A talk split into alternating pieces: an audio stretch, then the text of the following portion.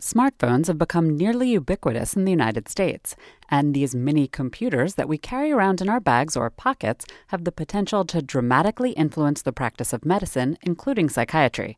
A team of researchers is investigating the use of smartphones for what's known as digital phenotyping, or the continuous monitoring of someone's status via a personal digital device to enhance behavioral and mental health. JP Onnela is assistant professor of biostatistics at the Harvard University School of Public Health and one of the co authors of a recent perspective paper on the topic in the journal Neuropsychopharmacology. One of the ways how we think this could be helpful is in terms of collecting and trying to quantify behaviors, real world behaviors that we can actually measure using the smartphone. So typically, a lot of research in psychiatry has relied on surveys. One of the challenges with surveys is that it's very hard for people to remember what they've been doing and how they've been feeling the past few days. A typical question that I usually ask in class is Can you remember what you had for dinner two weeks ago? And most students will not be able to remember that. Now, if we think about the idea that we're asking patients who probably suffer from some type of cognitive decline, they would be even more um, hard pressed to answer these types of questions.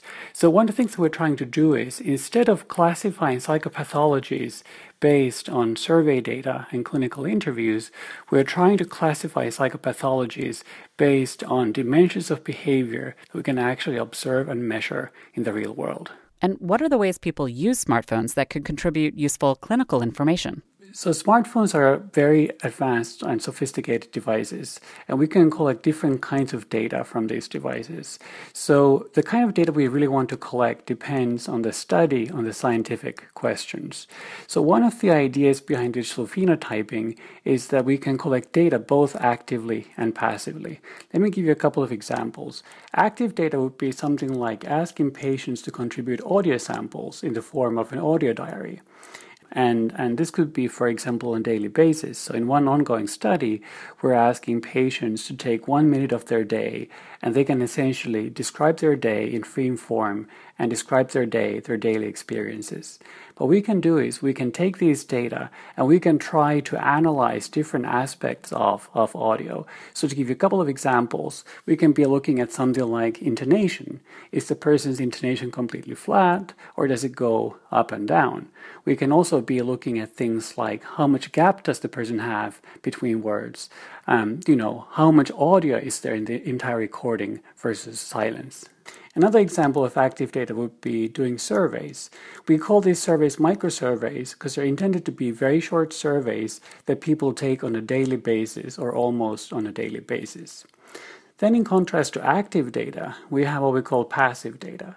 Passive data is data that's collected in the background, so its collection doesn't require any input or attention from the patient. What are some examples of passive data?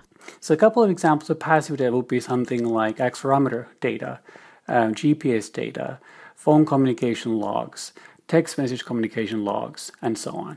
So we can measure things like mobility patterns, but we can also look at uh, digital communication or phone mediated communication. So we can look at things like what is your communication reciprocity? Meaning, if you call me five times, how frequently do I return that call? Think about a hypothetical patient who is bipolar. If the person is depressed, he or she might not leave the house.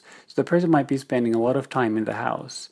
In contrast, if the uh, person is manic, he or she might be uh, going around town. So this is something that we can capture directly from the GPS of the smartphone. But that's just one quantity, just one metric. You know, all this data that you're talking about, this type of active data and the passive data that the cell phones are capturing constantly, the quantity of it sounds kind of overwhelming. So, how could this actually be useful? In our project, we actually had two goals. Our first goal was to develop the software platform, what we call the uh, Beiwe Digital Phenotyping Platform. But our second goal is to develop statistical methods that take all of these data that we collect using smartphone and turn it into biomedically and clinically useful information. And I think ultimately, and I may be biased, and I probably am biased, but to me it seems like the way we analyze and model these data is going to be a key point moving forward. Dr. Onnela says this approach could be useful for a range of psychiatric disorders. At the moment, they're conducting pilot studies on bipolar disorder in order to understand how patients cycle between depression and mania and depression. And they're also investigating the technologies used for patients with PTSD. In the future, digital phenotyping could be a useful tool to study and monitor patients with alcoholism and substance abuse. One way the device could help patients is by enabling scientists to understand how the patient is faring and what treatments are actually effective by, with someone's approval, monitoring the patient's behavior.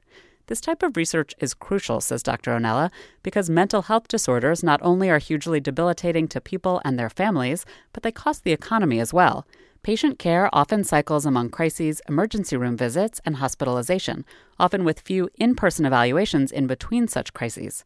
Smartphones, however, could help objectively measure both disease and treatment, and could even eventually help prevent the cycle of crisis care. So, right now, one of our main goals is to develop better phenotypes for psychiatric disorders.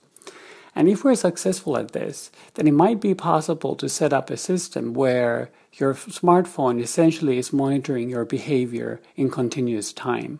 So, one of the benefits of this approach is that we might be able to catch psychiatric episodes at the point where they're still evolving. In other words, we might be able to capture these episodes early on, and that might be a great point to intervene. Are you trying to get a baseline of the phenotypes of these mental disorders that you're studying? That depends to some extent on the on the specific study. So one of the major goals we have right now is to try to refine the phenotype for certain psychiatric conditions. So, if you look at the DSM, which is the current gold standard for psychiatric diseases, there are in fact 256 combinations of symptoms that give somebody the diagnosis of major depressive disorder. What that means is that the uh, phenotype is extremely broad. One of the goals we have in, in some of these studies are try to refine that phenotype, and there are a couple of important implications. So one of the consequences of this is that we might be able to identify subtypes of, of depression. Another thing that might be useful is we might be able to identify patients who respond better to certain type of therapy or certain type of medication. If we cannot measure the subtleties of these disorders, it's going to be very difficult to treat these patients. In your conclusion, you write about how smartphones could contribute to genomic approaches to precision medicine for psychiatry. How is that? So, one of the things that we have struggled is to find uh, genetic associations between psychiatric disorders like depression. And one of the reasons could be that the phenotype for some of these diseases, like depression, is too broad. In other words, if we have tens or hundreds of different combinations of symptoms that jointly qualify as depression, it would be very hard to identify a genetic background or genetic association with these given symptoms. However, if we can find smaller groups of symptoms, then we might be in a better position to explore the genetic contribution to diseases like depression. That links back to what you were saying earlier about almost dividing diseases into subgroups. That's right. So that's exactly one of the ideas here.